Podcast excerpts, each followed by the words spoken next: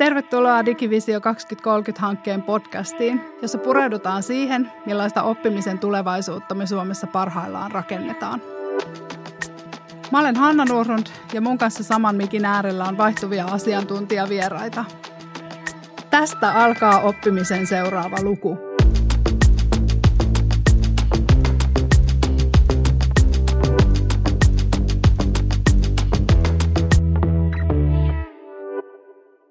Alkaa meidän uusi podcast, jossa ruoditaan tulevaisuuden oppimisen teemoja eri näkökulmista mielenkiintoisten asiantuntijoiden kanssa.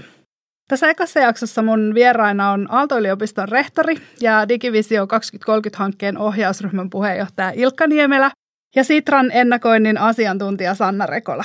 Tänään me keskustellaan muun muassa siitä, millaiset megatrendit vaikuttaa koulutukseen ja oppimiseen tulevaisuudessa ja miltä tulevaisuus näyttää juuri nyt. Tosi hienoa saada sut vieraaksi Ilkka tänne. Sä työskentelet Aalto-yliopiston rehtorina ja myös Digivisio-hankkeen ohjausryhmän puheenjohtajana. Niin tiivistä ihan alkuun, että mistä Digivisio-hankkeessa on kysymys? Joo, se on ainutlaatuinen hanke Suomessa, siis koko korkeakoulukenttä on yhdessä luomassa tämmöistä tulevaisuuden joustavaa korkeakoulurajat ylittävää ja oppijalähtöistä oppimisen ekosysteemiä tulevaisuuden tarpeisiin. Ja toisena asiantuntijavieraana on Sanna. Sä työskentelet Sitralla ja oot ollut mukana laatimassa Sitran nyt alkuvuodesta julkaistua Megatrendit-raporttia. Mikä oppimiseen liittyvä asia on ollut sulle erityisen ajankohtainen tai lähellä sydäntä tässä viime aikoina? No mä oon aika paljon pohtinut nyt megatrendejä tehdessä, että aikaisemmin kun mä olin mukana Sitran Sivistys Plus-projektissa, niin sitä, että millaisia päämääriä ja tavoitteita me ylipäänsä asetetaan oppimiselle ja kuka niitä asettaa. Ja mikä on oikeastaan se narratiivi, joka ohjaa koulutusta ja sivistysajattelua meidän ajassa laajemmin ja mikä sen ehkä pitäisi olla. Niin tämmöinen mua on paljon pohdituttanut viime aikoina. Kuulostaa tosi mielenkiintoiselta. Meillä on päivän aiheena oppimisen tulevaisuus. Mitkä on teidän ihan ensimmäiset fiilikset, että mitä teille tulee tästä sanaparista mieleen, jos vaikka Ilkka aloitat? Joo, musta tuntuu, että se, että oppimisella on tulevaisuus ja vähän ehkä jopa niin, että jos me mietitään niin tämmöistä inhimillistä elämää, niin ehkä se on niin kuin asia, joka meille tulee yhä tärkeämmäksi. Se oppiminen ei rajoitu lapsuuteen, vaan se on sellaista, joka itse asiassa on meillä mukana koko meidän elämämme. Et maailma muuttuu semmoista tahtia. Me varmaan päästään, kuunnellaan Sannaa vähän lisää, niin näihin asioihin käsiksi. Mutta musta tuntuu, että tämä on se, mitä mulle tulee mieleen, että tulevaisuudessa oppiminen on tosi tärkeää ja oppiminen kantaa sen koko meidän elinkaaren. Mitäs Sanna? No mä ehkä jatkan siitä, mihin mä äsken jäin, että mitä varten me oikeastaan niin opitaan asioita ja mä jotenkin näen, että oppimisen tulevaisuuteen liittyen ollaan vähän niin semmoisen paradigmamuutoksen äärellä tällä hetkellä.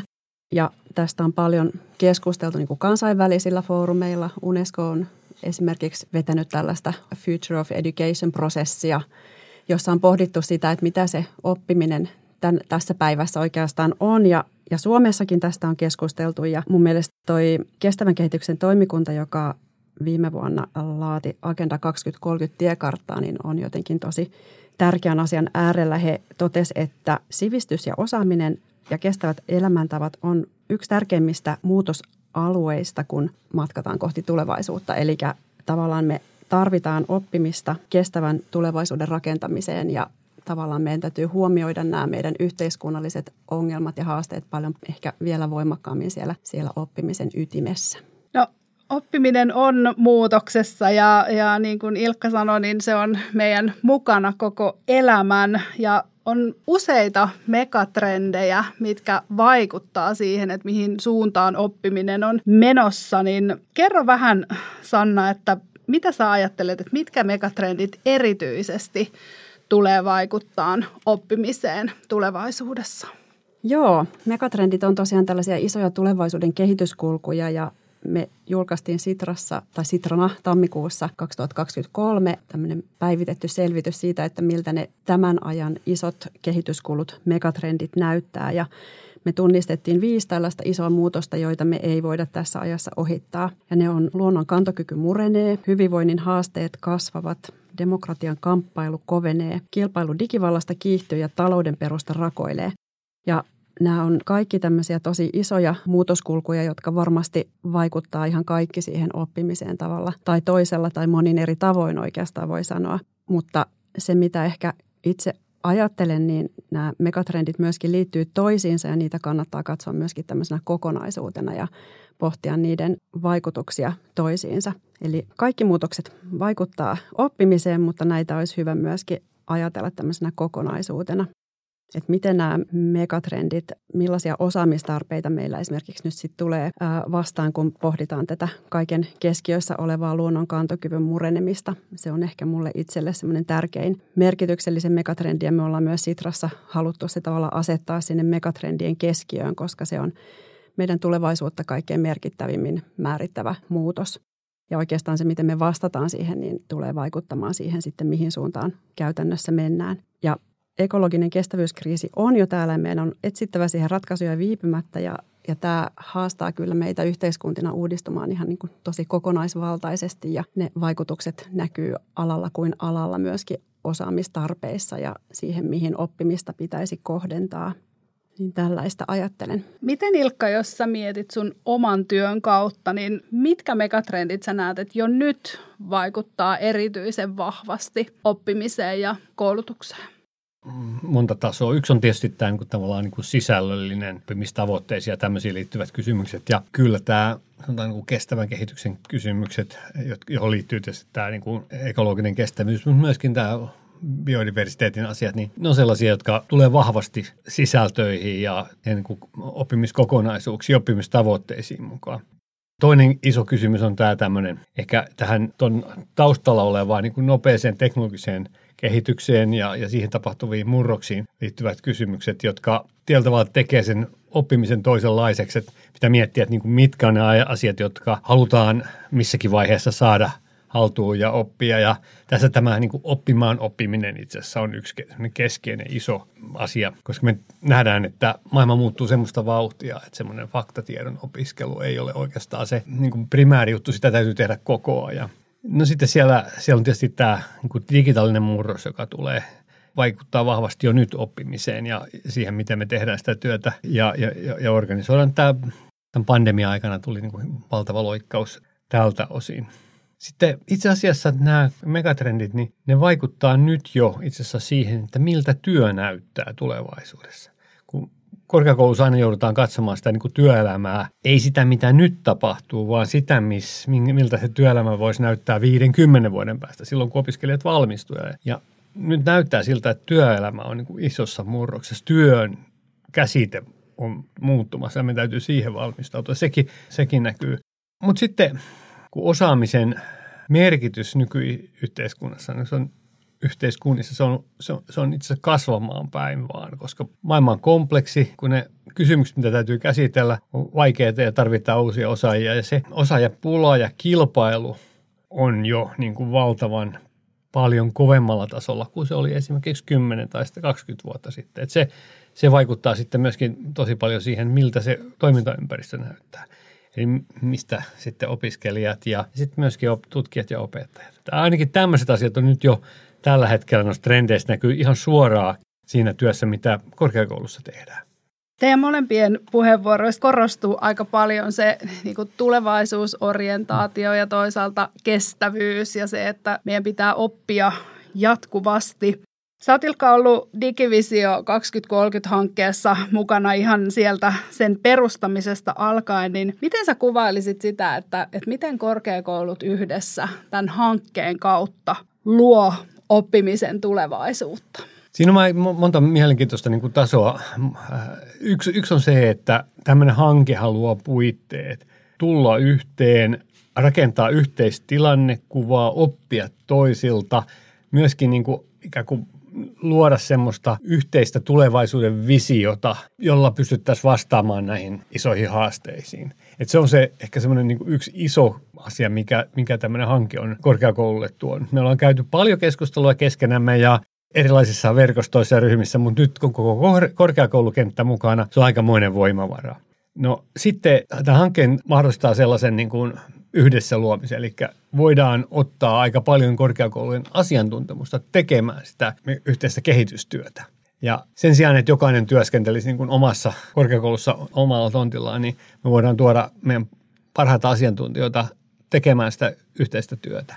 Ja sitten siinä on se, että kolmas taso on ehkä sitten tämä ihan konkreettinen, mitä saadaan aikaan ja, ja miltä se näyttää, miten otetaan oppijat mukaan. Niin se kehitystyöhän vauhdittuu siitä, että lähdetään myöskin toteuttamaan niitä ideoita ja opitaan sen sillä matkalla. Me tehdään tätä työtä ketterillä menetelmillä, jossa, jotka on hyvin käyttäjälähtöisiä, oppijalähtöisiä, niin ne luo mahdollisuuden sitten mennä paljon syvemmälle ja pidemmälle, kuin kukaan yksittäinen korkeakoulu pystyisi niin kuin yksittäin itsenäisesti tekemään. Ja, ja tota, nämä on ehkä niitä mekanismeja, joilla tämmöinen hanke tietyllä tavalla mahdollistaa sen, että me voidaan toisaalta hoitaa sitä nykyistä opetus- ja tutkimustyötä, mutta sen rinnalla rakentaa yhdessä tämmöistä erittäin tulevaisuuteen orientoitunutta toimintamallia, jossa me voidaan saada niin kuin parhaat kyvyt ja ideat käyttöön ja toisaalta myöskin autetaan meitä kaikkia siinä muutostyössä. Miten sä, Sanna, ajattelet, että, että miten just tämmöinen niin kuin yhteistyö, yhteisen tilannekuvan luominen, toisilta oppiminen ja niiden käyttäjien ymmärtäminen, niin miten vahvoja tapoja ne on juuri niin kuin siinä megatrendien ymmärtämisessä ja siihen tulevaisuuteen varautumisessa? No ihan todella olennaisia ja tämä kuulostaa tosi hienolta tämä yhteistyö, mitä korkeakoulut nyt tekee tässä hankkeen puitteissa ja, ja tavallaan semmoisilta toimintamalleilta, mitä me tarvitaan laajemminkin yhteiskunnassa ihan missä vaan oikeastaan. Ja jotenkin ajattelen, että jos kun nämä megatrendit ja niihin liittyvät haasteet on niin valtaisia mikään yksi toimija, mikään yksi valtio, mikään yksi organisaatio ei pysty niihin vastaamaan, niin me nimenomaan tarvitaan sitä laajalaista yhteistyötä ja myöskin sellaista rajat rikkovaa yhteistyötä, että mennään myöskin etsimään niitä yhteistyökumppaneita sieltä, mistä aikaisemmin ei ehkä olla oivallettu niitä etsiäkään ja, ja haetaan nimenomaan ehkä sellaista niin kuin – kokonaisvaltaisempaa näkemystä, näkymää suhteessa niihin haasteisiin ja, ja myöskin niihin ratkaisuihin. Ja jotenkin kun nämä megatrendit kietoutuu toisiinsa, meidän on tosi tärkeää ajatella niitä nimenomaan semmoisena niin kokonaisuutena. Et esimerkiksi just tämä luonnon kantokyvyn mureneminen, meidän edellytykset vastata siihen riippuu tosi paljon siitä, miten me onnistutaan uudistamaan meidän talousjärjestelmää tai miten, mihin suuntaan digitalisaatio, ää, datatalous kehittyy. Mm. Että tavallaan nämä kaikki, kaikki megatrendit liittyvät toisiinsa ja se edellyttää meiltä tavallaan sellaista uuden tyyppistä luovuutta myöskin näiden haasteiden ratkaisemisessa. Meillä ei ole valmiita vastauksia, meidän täytyy altistua sille yhteiselle epävarmuudelle myöskin, josta sitten lähdetään niitä ratkaisuja etsimään, että nyt ollaan hyvin tämmöisten kompleksisten asioiden äärellä ja tarvitaan tarvitaan systeemistä muutosta, jota, jota sitten varten pitää juuri tätä yhteistyötä ja yhteistyökykyä myöskin rakentaa.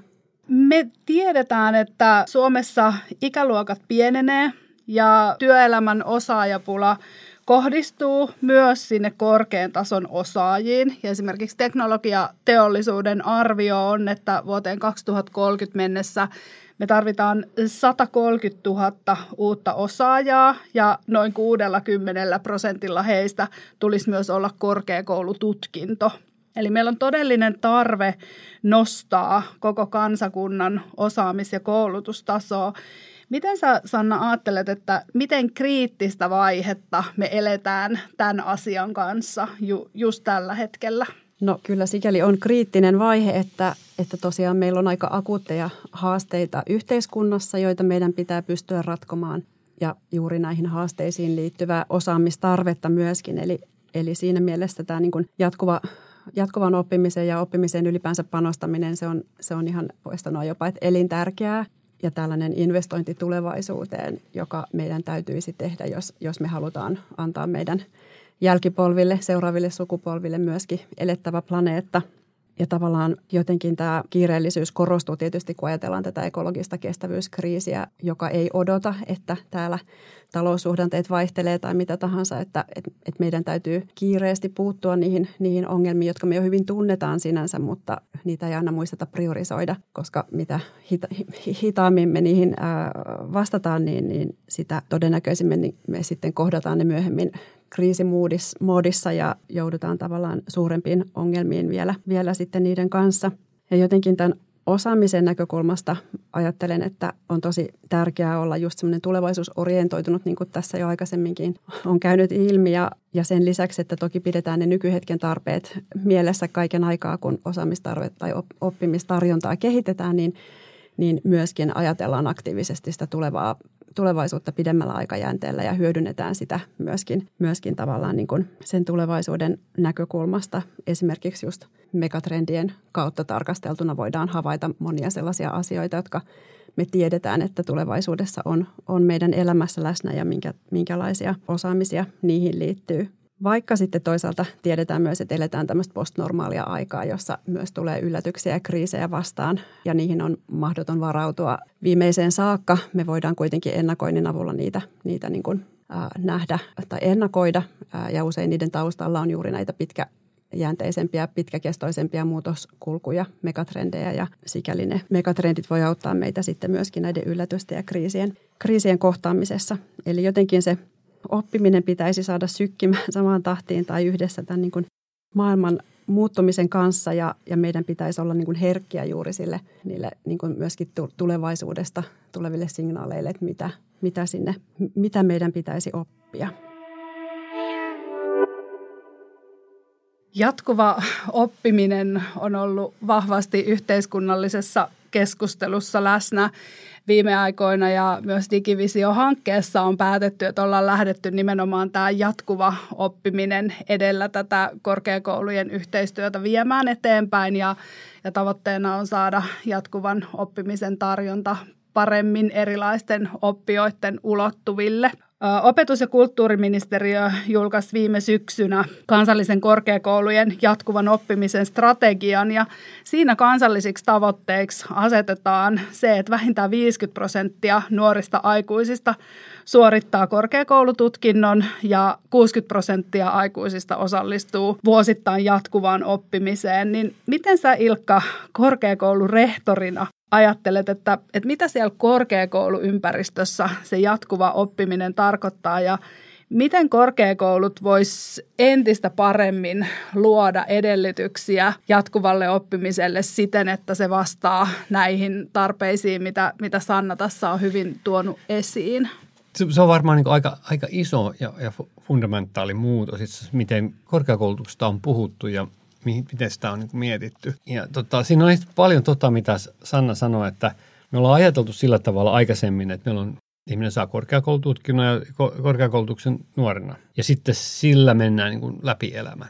Ja, ja nyt toisaalta niin kuin työurat pitenee tosi paljon, mutta sen rinnalla tapahtuu tuota nopeaa muutosta.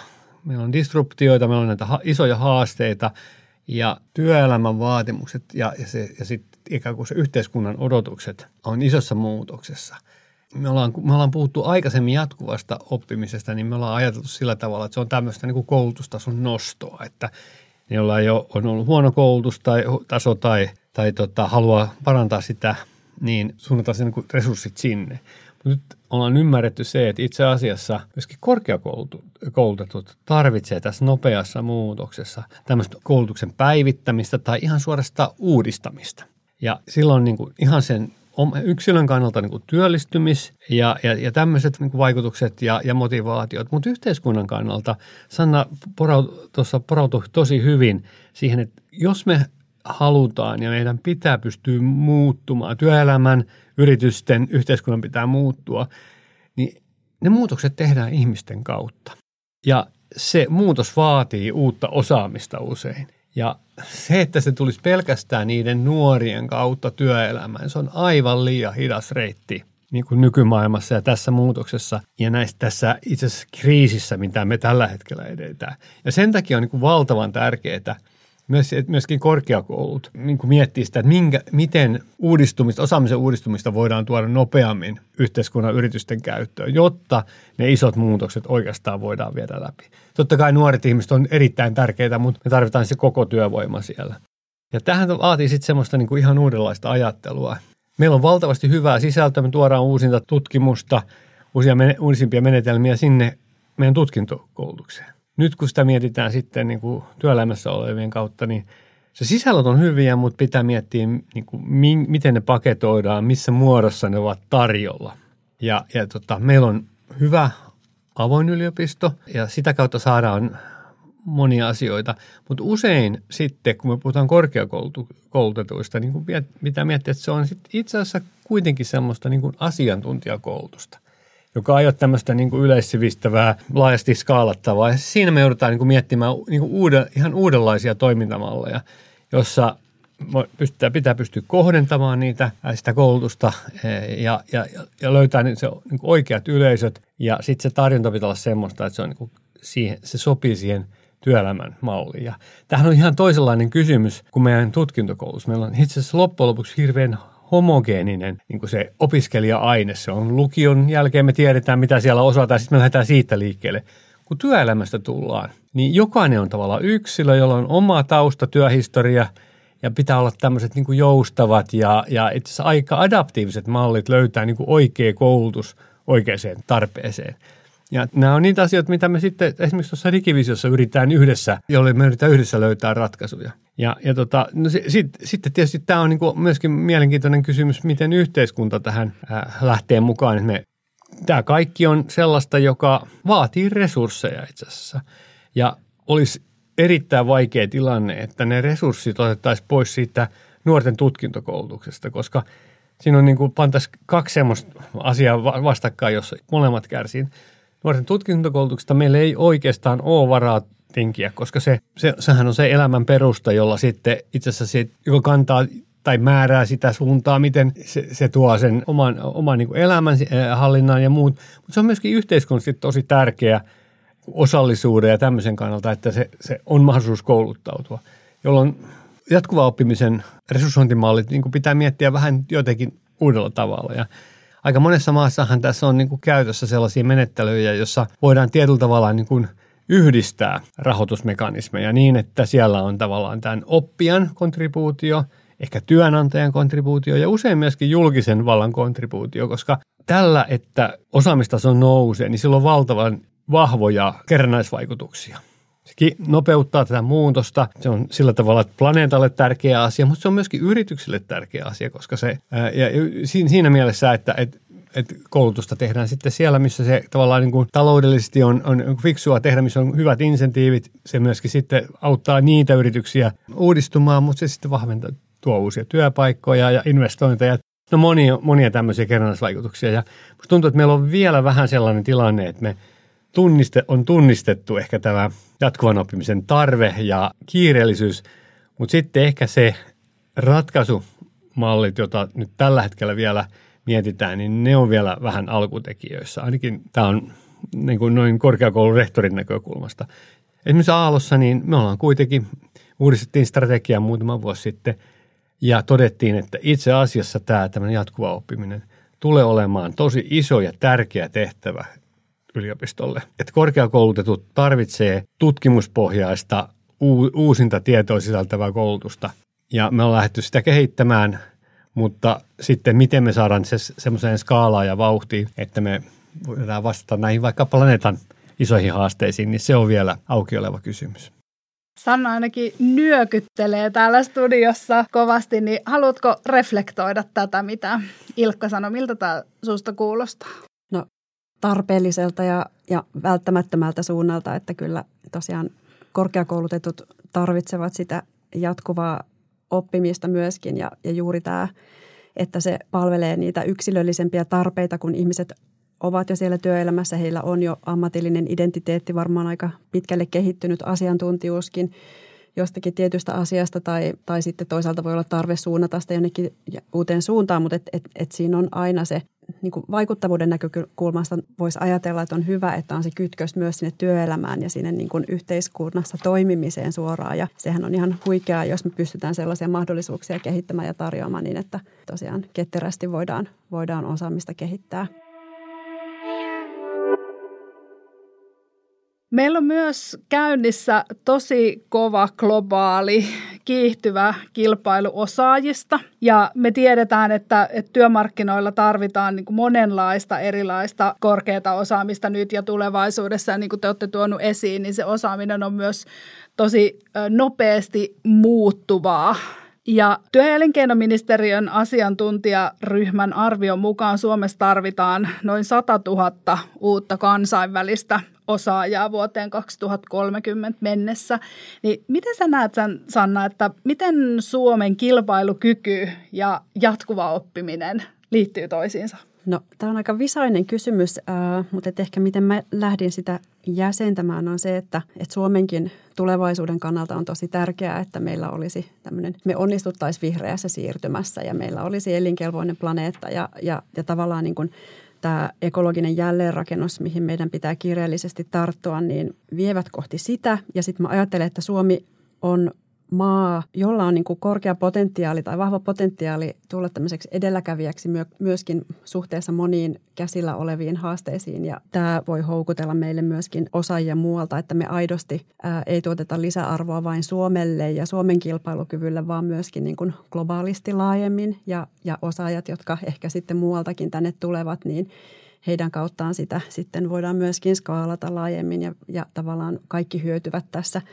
tässä ja, ja, ja tavallaan äh, ehkä tässä kohdassa myös se jatkuva oppiminen niin kuin kytkeytyy siihen, että, että sit jos ollaan näiden niin kuin yhteiskunnallisten isojen kysymysten äärellä, joihin ei ole vastauksia, niin se totta kai edellyttää sitä, että me altistamme itseämme jatkuvalle oppimiselle, opimme yhdessä.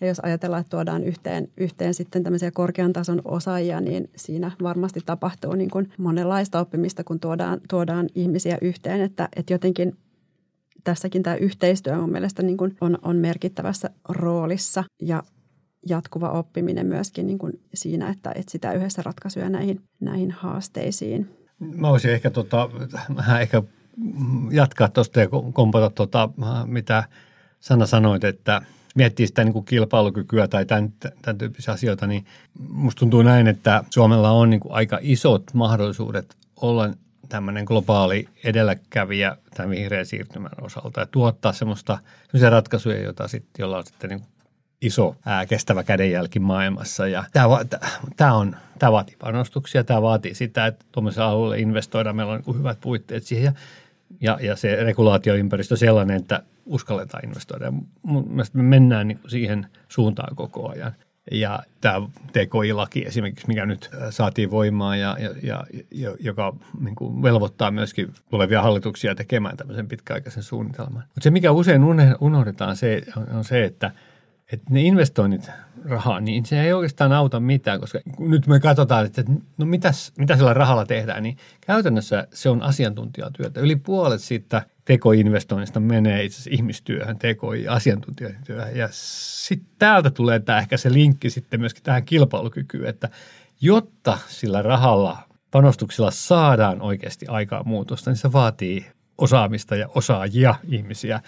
Ja nyt tämä kansainvälisten osaajien määrä on niin yksi keskeinen kysymys, mutta kyllä se palaa myöskin siihen sitten, että miten me nyt työelämässä olevien ihmisten osaamista uudistetaan niin, että he pystyvät tulemaan mukaan tähän näihin tärkeisiin töihin investointien osalta ja, ja, ja sen vaikka vihreän siirtymän tekemiseen. Ja mä ajattelen sillä tavalla, että, että loppujen lopuksi niin yksi keskeisin kysymys kuitenkin kilpailukyvyssä on, että mistä, mistä ne osaajat tulee. Ja ne tulee varmasti niin kuin monesta lähteestä. Meidän pitää nostaa nuorten koulutustasoa, tarjota korkeakoulutusmahdollisuuksia siellä, pitää saada niitä kansainvälisiä osaajia, mutta meidän pitää myöskin huolehtia siitä, että jo työelämässä olevien osaamistasoa pystytään nostamaan ja uudistamaan. Sitten yksi näkökulma tuohon globaaliin kilpailuun on myös se, että myös korkeakoulut on ikään kuin osa globaalia koulutusmarkkinaa ja osa sitä kilpailukenttää niin kuin sitä kautta. Niin Miltä Ilkka sun näkökulmasta tällä hetkellä toi koulutusmarkkinoiden globaali tilanne näyttää? No mehän ollaan niin kuin tietyllä tavalla mielenkiintoisessa asetelmassa, että siis tämä osaajapula on niin kuin käytännössä joka puolella maailmaa. Että me ei olla millään lailla semmoisessa niin kuin erityisessä asemassa tai tilanteessa Suomessa. Itse asiassa niin suurimmassa näissä kehittyneissä maissa, myöskin Kiinassa, niin itse asiassa väestö on kääntynyt laskun puolelle, ikäluokat pienenee, sitä kautta tulee niin työmarkkinoille vähemmän nuoria ja sitten taas isommat ikäluokat eläköityy ja jää pois työelämästä. Meillä on tämmöinen niin haastava tilanne, että oikeastaan pitkällä tähtäimellä oikeastaan vaan Afrikassa on sitten niin iso, iso, isosti nuoria. Ja sen takia itse asiassa myöskin korkeakoulutuksessa on aika kova kisa siitä, että, että meidän pitäisi itse asiassa koko ajan miettiä sitä, että kun me tehdään Suomessa jotain ratkaisuja, niin ei, ei meillä ole tämmöistä kivaa luksusta kotimarkkinaa, vaan nykynuoriso katsoo aika laveasti niitä niin kuin mahdollisuuksia ja valitsee mielenkiintoisia kohteita ja siinä meidän pitää pystyä olemaan houkutteleva. Ja sen takia tämmöiset niin kuin digivision näköiset hankkeet on, on hyviä, koska ne, me pystytään sitten hyvällä yhteistyöllä ja verkostomaisella toim, toiminnalla niin luomaan sitä kilpailukykyä. No sitten toinen niin kuin iso, iso juttu on se, että kyllähän kun korkeakoulutusta tarvitaan enemmän ja sitten kuitenkin niin kuin kustannukset ovat merkittäviä, niin kyllä tämä koulutuskenttä digitalisoituu merkittävällä tavalla. Ja tietysti nyt me ei ollut vielä tässä kauheasti puhuttu tekoälystä ja sen suomista mahdollisuuksista. Se on tietysti myöskin uhka, mutta, mutta se, se, nämä, tämä, nämä kysymykset on jo nyt ihan selvästi sellaisia, mistä me, me katsotaan. Korkeakoulukenttä joutuu aika tarkkaan katsomaan, mitä sieltä, mitä tehdään – millä lailla luodaan semmoista niin kuin mielenkiintoista oppimisympäristöä, jossa ehkä tulevaisuudessa niin se on sitten kuitenkin aika monella alalla tilanne kuitenkin se, että se on tämmöinen hybridiympäristö, jossa sitä fyysistä ympäristöä ja digitaalista oppimisympäristöä ja menetelmiä yhdistetään. Kolmas ehkä iso kysymys on juuri tämä, että mitä se oppiminen on, mitä koulutus nimenomaan on. Että aika paljon on kuitenkin semmoista trendiä liikkeellä, jossa sitä omaa osaamista, kun kehitetään tämmöisellä, niin enemmän tämmöisellä portfoliomallilla kuin tutkintoina. Haetaan vähän pienempiä kokonaisuuksia ja sillä tavalla täydennetään sitä osaamista. Se liittyy myöskin työelämän muutokseen ja myöskin sitten siihen tähän no, nopeeseen kehitykseen, että se uusi tutkinto, maisteritutkinto tämmöinen, niin siinä on tietty aikajänne, mikä sen suorittamiseen menee – ja sitten toisaalta sit se, kuinka se pystyy sit sit täsmällisesti vastaamaan siihen tarpeeseen, mitä siinä uudessa projektissa tai muussa, muussa tehdään. Eli nämä pienet osaamiskokonaisuudet on niin iso, iso trendi. Ja tähän tietyllä tavalla haastaa myöskin sitten korkeakoulujen roolia, että me ollaan oltu tämmöisellä, tietyllä tavalla tämmöisellä tutkintovetoisella strategialla liikkeellä ja nyt sitten maailma on ehkä semmoinen, että oppijalla on portfolioasioita, joita hän on koostanut vähän monennäköisistä lähteistä ja miten korkeakoulut ottaa roolia tämmöisessä maailmassa. Et siellä on monia, monia tämän tyyppisiä kysymyksiä. Ja ehkä se, niin se semmoinen alla oleva iso trendi on se, että, että niin kuin kuinka tämmöinen korkeakoulutus tai koulutus ylipäätänsä niin kuin lokalisoituu johonkin paikkaan, mitkä on tämmöisen kampusten ja oppimisympäristöjen niin kuin isompi merkitys, että millä lailla ne luo sit sitä kilpailukykyä vai onko se tarpeellisia ollenkaan tulevaisuudessa. Mä itse en ole ajatellut, että nämä tämän hetken muutokset, mitä me ollaan esimerkiksi tämän pandemia-aikana nähty, me ajateltu, että aika monen, moni asia voidaan itse asiassa digitalisoida, laittaa verkkoon ja skaalata, niin jollain lailla on niin kuin ihan tärkeitä huomioita, mutta sitten ehkä sivuuttaa semmoisia keskeisiä kysymyksiä, jotka liittyy niin kuin nuoren ihmisen kehittymiseen ja siihen niin kuin oppimisen sosiaaliseen puoleen, joka on valtavan vahva myöskin.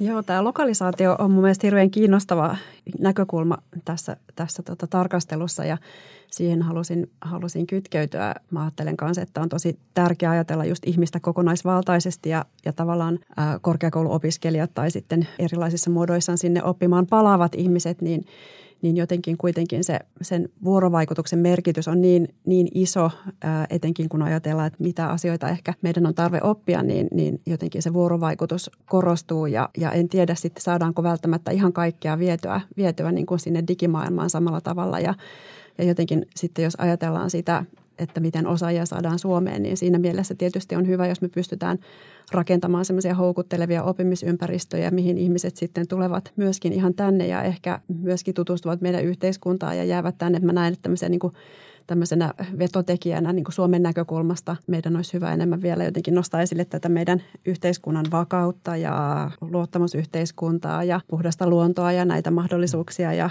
muita, joita meillä täällä on tarjolla. Että, että se on kuitenkin myös sitä, millä me erottaudutaan monista muista maista ja meillä on aika matalan hierarkian yhteiskunta, joka mahdollistaa monenlaista tekemistä että jotenkin tämä niin kuin yhteiskunta kokonaisuudessaankin pidetään jotenkin sitä, sitä myöskin mielessä tämmöisenä ympäristönä. Toi on hyvä, hyvä nosto. Itse asiassa se näkyy palautteessa ja, ja itse asiassa vetovoimassa myöskin, että globaalia kilpailua katsotaan ja, ja mietitään, niin kuin mihin opiskelijat hakeutuu, niin kyllä ne semmoiset yhdessä oppimisen kokemukset, konkreettiset vuorovaikutukset on, on valtavan tärkeitä siinä. Ja sitten itse asiassa niin tämä pohjoismainen yhteiskuntamalli ja, ja tämä luottamusperusteinen toiminta, niin se on valtavan iso vetovoimatekijä. Ja, ja esimerkiksi tämä korona-aikahan itse asiassa toimi sillä lailla, että se vetovoima itse asiassa tekijät kasvo. Et, et, tuolta maailmalta nähtiin, että tuolla on tuommoisia alueita ja maita, joissa itse asiassa kriisitilanteessakin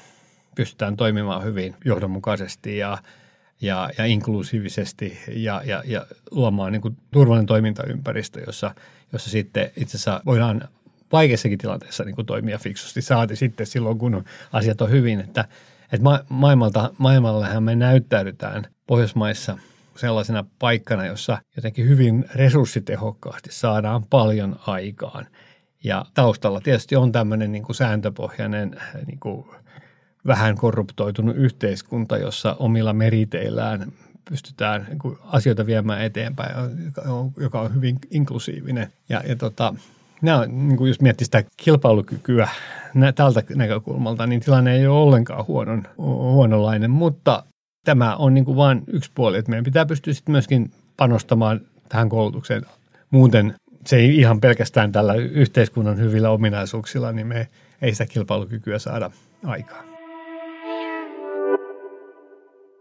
Me ollaan aika isojen asioiden äärellä oltu, oltu tässä ensimmäisessä jaksossa ja puhuttu toisaalta siitä, että meillä on hyvä ja vakaa pohja, miltä ponnistaa, mutta sitten toisaalta te hyvin toitte esiin sitä, että, että ikään kuin oppiminen on kestävän tulevaisuuden edellytys. Ja se, että meidän pitää pystyä saamaan erilaiset oppijat, kaikki nuoret jo työelämässä olevat jatkuvan oppimisen pariin ja se on se, se, on se niin kuin edellytys sille, että me pystytään vastaamaan niihin muutoksiin, mitkä yhä nopeammalla tahdilla meidän eteen tulee. Mun mielestä oli Sanna, tosi mielenkiintoista just kun puhuit siitä, että, että tavallaan nämä megatrendit tuo meidän eteen kysymyksiä, joihin ei ole vastauksia ja monimutkaisia asioita, joihin meidän täytyy niin yhdessä vastauksia pohtia. Ja mun mielestä tässä aika monessa kohtaa myös tässä keskustelussa tuli esiin se, että siinä yhteistyössä siinä, että pyritään monimutkaisia asioita ymmärtämään yhdessä ja löytää niin kuin yhdessä tapoja mennä eteenpäin, mitä digivisiossakin nimenomaan yritetään, niin se on kuitenkin sitten se meidän tapa reagoida ja, ja tapa niin kuin selättää ne haasteet ja löytää niitä, niitä ratkaisuja – ja aika hyvin tässä tuli kuitenkin esille se, että aika isojen muutoshaasteiden edessä ollaan, mutta sitten toisaalta meillä on myös näkemyksiä ja meillä on hyvät edellytykset sit ponnistaa myös näitä isoja haasteita ratkaisemaan. Tämä on ollut tosi mielenkiintoinen ja inspiroiva keskustelu ja meillä olisi varmasti juttua riittänyt paljon lisääkin, mutta tässä kohtaa Ilkka ja Sanna, kiitos tosi paljon, että olitte mukana. Oli tosi mielenkiintoista oppimisen tulevaisuutta pohtia teidän kanssa. Minkälaisia ajatuksia kuulijoissa tämä keskustelu herätti? Voitte niistä kertoa meille ja jatkaa keskustelua meidän kanssa oppimisen tulevaisuudesta sosiaalisessa mediassa hashtagillä Digivisio 2030. Mä oon Hanna Nurhund ja tämä oli Oppimisen seuraava luku.